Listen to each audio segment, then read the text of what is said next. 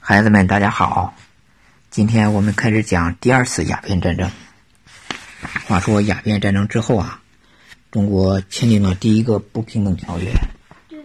然后过了有有几年，过了有几年之后呢，这个英国人觉得大家都比较太平一些，是吧？嗯英国人觉得不太满足，就是人呀有点得寸进尺。对，觉得有五个土壤口岸不够，还想别的都开放，中国都得开放，还想来北京还想挣钱，啊，还想来北京住着。这个因为觉得中国这个市场太大了，资源比较多，他的胃口又又大了，对吧？他这得寸进尺。在一八五零年，正好在一八五零年的时候，中国皇帝换了，换成谁呢？咸丰帝。这个皇帝才十九岁，十九岁年轻人啊，对吧？嗯，他当上皇帝以后，他觉得以前的妥协不太好。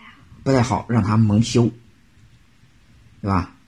他又蒙羞蒙羞，他觉得是一种羞辱，嗯，对，他又推行对外强硬路线，支持这个各地的官员不跟西方人打交道。广东，还是现在这样只看一个，嗯、嗯不是没有，还是五个嘛，就是因为搭人家五个了，中国人还是说话算话的啊。那时候广东的这个头儿是谁呢？就相当于现在省长啊，嗯，叫叶明琛。夜明嗯，这个人是一个呃比较顽固的人，顽固，嗯，他不理洋人，对，嗯不不理理外国人，对，根本的我理都不理，不屑一顾，啊，不理他们，对吧？嗯，这个英国、法国、美国三个国家向清政府提出改改条约，要求中国全境开放，进一步打开中国市场，掠夺中国的原料。清朝政府断然拒绝了这掠种夺中国，掠夺，就有是抢中国的好东西啊，那可不行，对吧？这个清朝政府断然一口拒绝了，拒绝了他的要求。他们是不是不想抢中国好东西，并且不花钱？对，为什么他一口拒绝呢？这个咸丰皇帝呀、在咸丰皇帝看来，上一次带给你那是我们没有准备，一不留神栽一跟头，又来了，你还想全境开放，想得美，门儿都没有，对吧？对，嗯，我不理不愿理你，跟你签了条约，你这还来劲儿了是吧？嗯，啊、又打他，有是不是他还是有点自大，对吧？来劲儿了，他不知道为什么败的，他没有反思，对吧？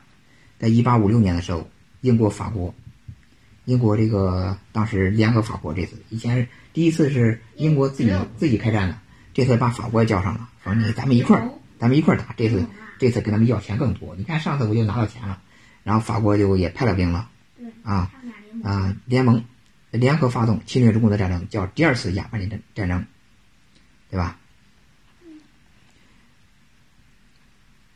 就开始打，打呢，这个叶明琛呢不跟人谈判，对吧？然后十分钟就向广州开炮一次，十分钟开炮一次，对吧？他也不他也这个叶明琛呢也不也不开战，也不也不理人家，开炮往哪儿？也也不开，啊，也不打，往那儿开，啊，对，然后天天他就是迷信，哎呀，天天阿弥陀佛哎呀保佑我呀，怎么着的，是吧？后来人没办法，人家广州广州被占领了，把他抓住哦因了。为十分钟就开一次炮嘛，嗯，人家攻到广州城里边儿，把他抓了。抓了以后，他他万万想不到，人家把他抓到外国去了。结果，印度的把他押到印度的一个地方叫加尔各答。加尔各答，对，他在那儿，他他倒发现不是自己国家，然后不吃这个外国的粮食，他是不是绝食而死。他是不是不知道我们英国把他带成不知道这位清末的官官员，一个省长怎么都不会想到自己会流亡海外，客死他乡。可是呢，跟第一次虽然距离第一次鸦片战争已经二十年了，可是那个清朝还是这样的，有海无防。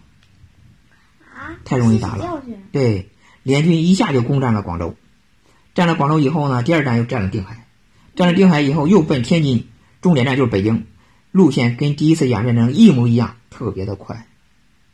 哦一对，一八五八年，英法联军夺取天津的大沽口炮台，占领天津大姑姑，大沽口大沽大沽炮台。哦现在就是在天津的塘沽那儿，还有那个大沽炮台那个旧址，你能看到那个大炮嗯，啊，什么时候再去一趟？真的假真的，嗯真的大炮，真的大炮但你们没子弹，没有了啊，就是那个原来的老大炮啊，是中国的大炮，有中国的嗯中国那时也有大炮，有有有，那大炮不好哦，啊，不如英国的不如人家先进啊。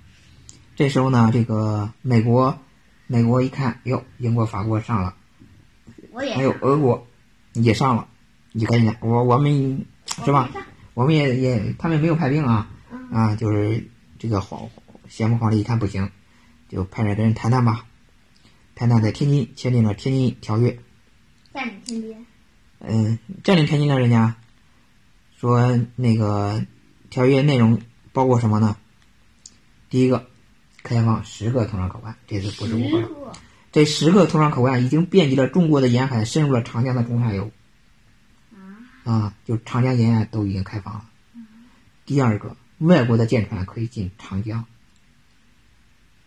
这就破坏了中国的内河主权，对内河绝对不能对外开放，对吧？对，为啥你沿海，你沿海我们开放开放吧，你去我们内地开放，那是吧？咱们是然后呢，就是允许外国人在中国传教，在中国人转传教瞎转悠啊。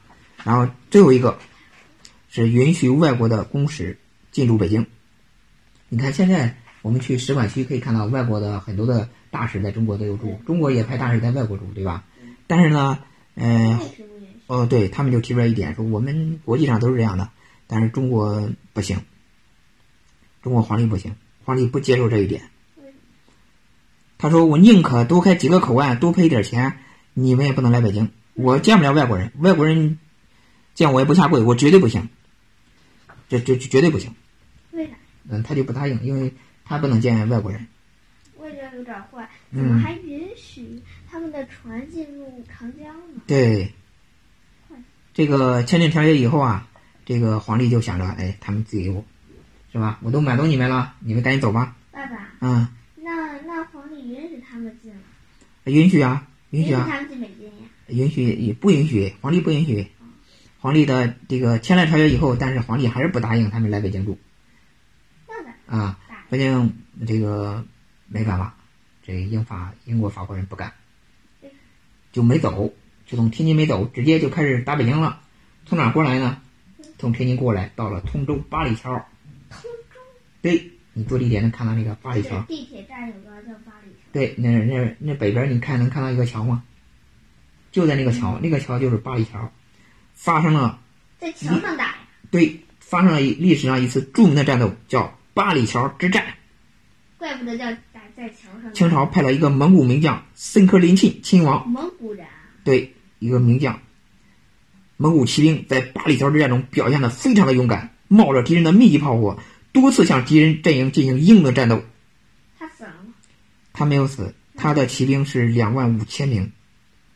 英国呢？英国就几千人，但是他拿的是刀、剑、长矛，人家拿的是枪和炮。你说谁能打过谁？这不用想，肯定他是败了嘛。不过还好那位蒙古名将没死，死了的话又一个大将就死了，对，还好没死。嗯。然后他打了败仗，打了败仗，先这个咸丰皇帝，人家英法联军才死了二十人，啊，中国呢？中国死了好多人。算了，打败了巴黎桥之战。然后这个咸丰皇帝一看在桥上不行，打败了，那他桥呀。上是不是很小呀？对，现在又建了一个八里桥新桥，我们哪天去看看好吗？嗯，人家旧桥打的被炮轰的都快塌了。没有没有，后来就修好了啊。然后这个不是到通州了吗？再一打就到到皇宫里边了。咸丰皇帝一看，是不是皇宫跟通州呃离通州不远？嗯，这个到通州不是到那个皇宫不是有那个故宫那儿吗？哦，嗯的确不太远了，对对吧坐地我现在坐地铁就能到。是吧？对，嗯，快对打到皇宫了，对。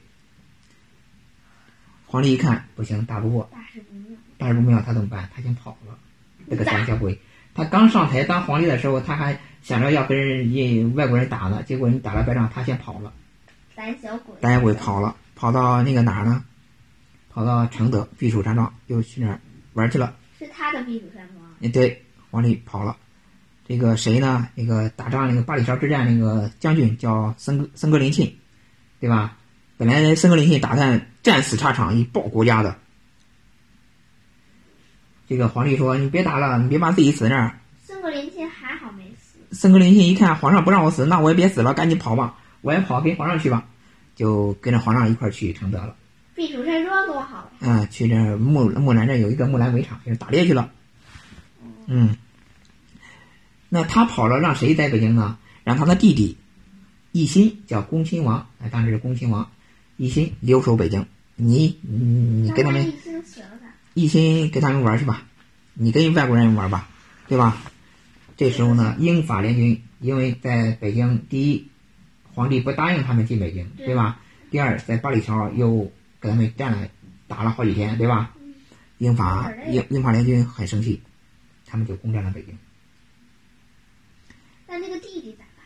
弟弟跟他们谈呗，那也没法打了，对吧？对，他们攻占了北京，他们很生气，发生这时候，这时候发生了我们一个非常屈辱的事情，就是他们烧了圆明园。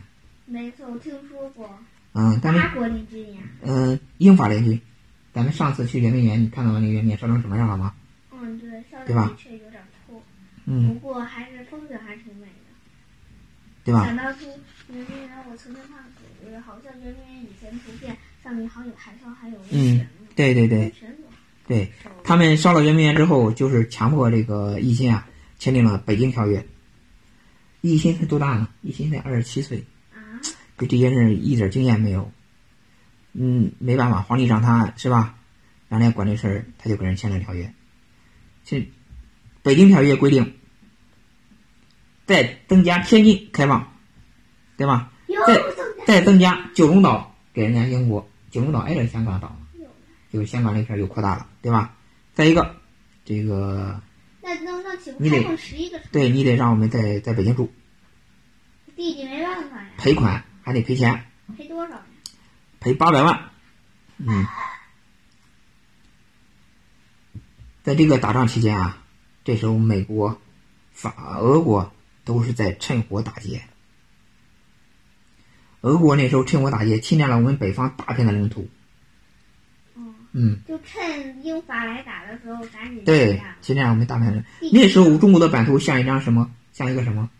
像一个秋海棠叶，非常的漂亮。修海棠叶，结果被北边的熊，这个叫蒙俄俄俄俄国那时候叫北边的熊啊，北极熊我们叫它，咔咔的一啃，变成了一个兽鸡，是不是？像手机一样的长像是方不是像一个鸡啊？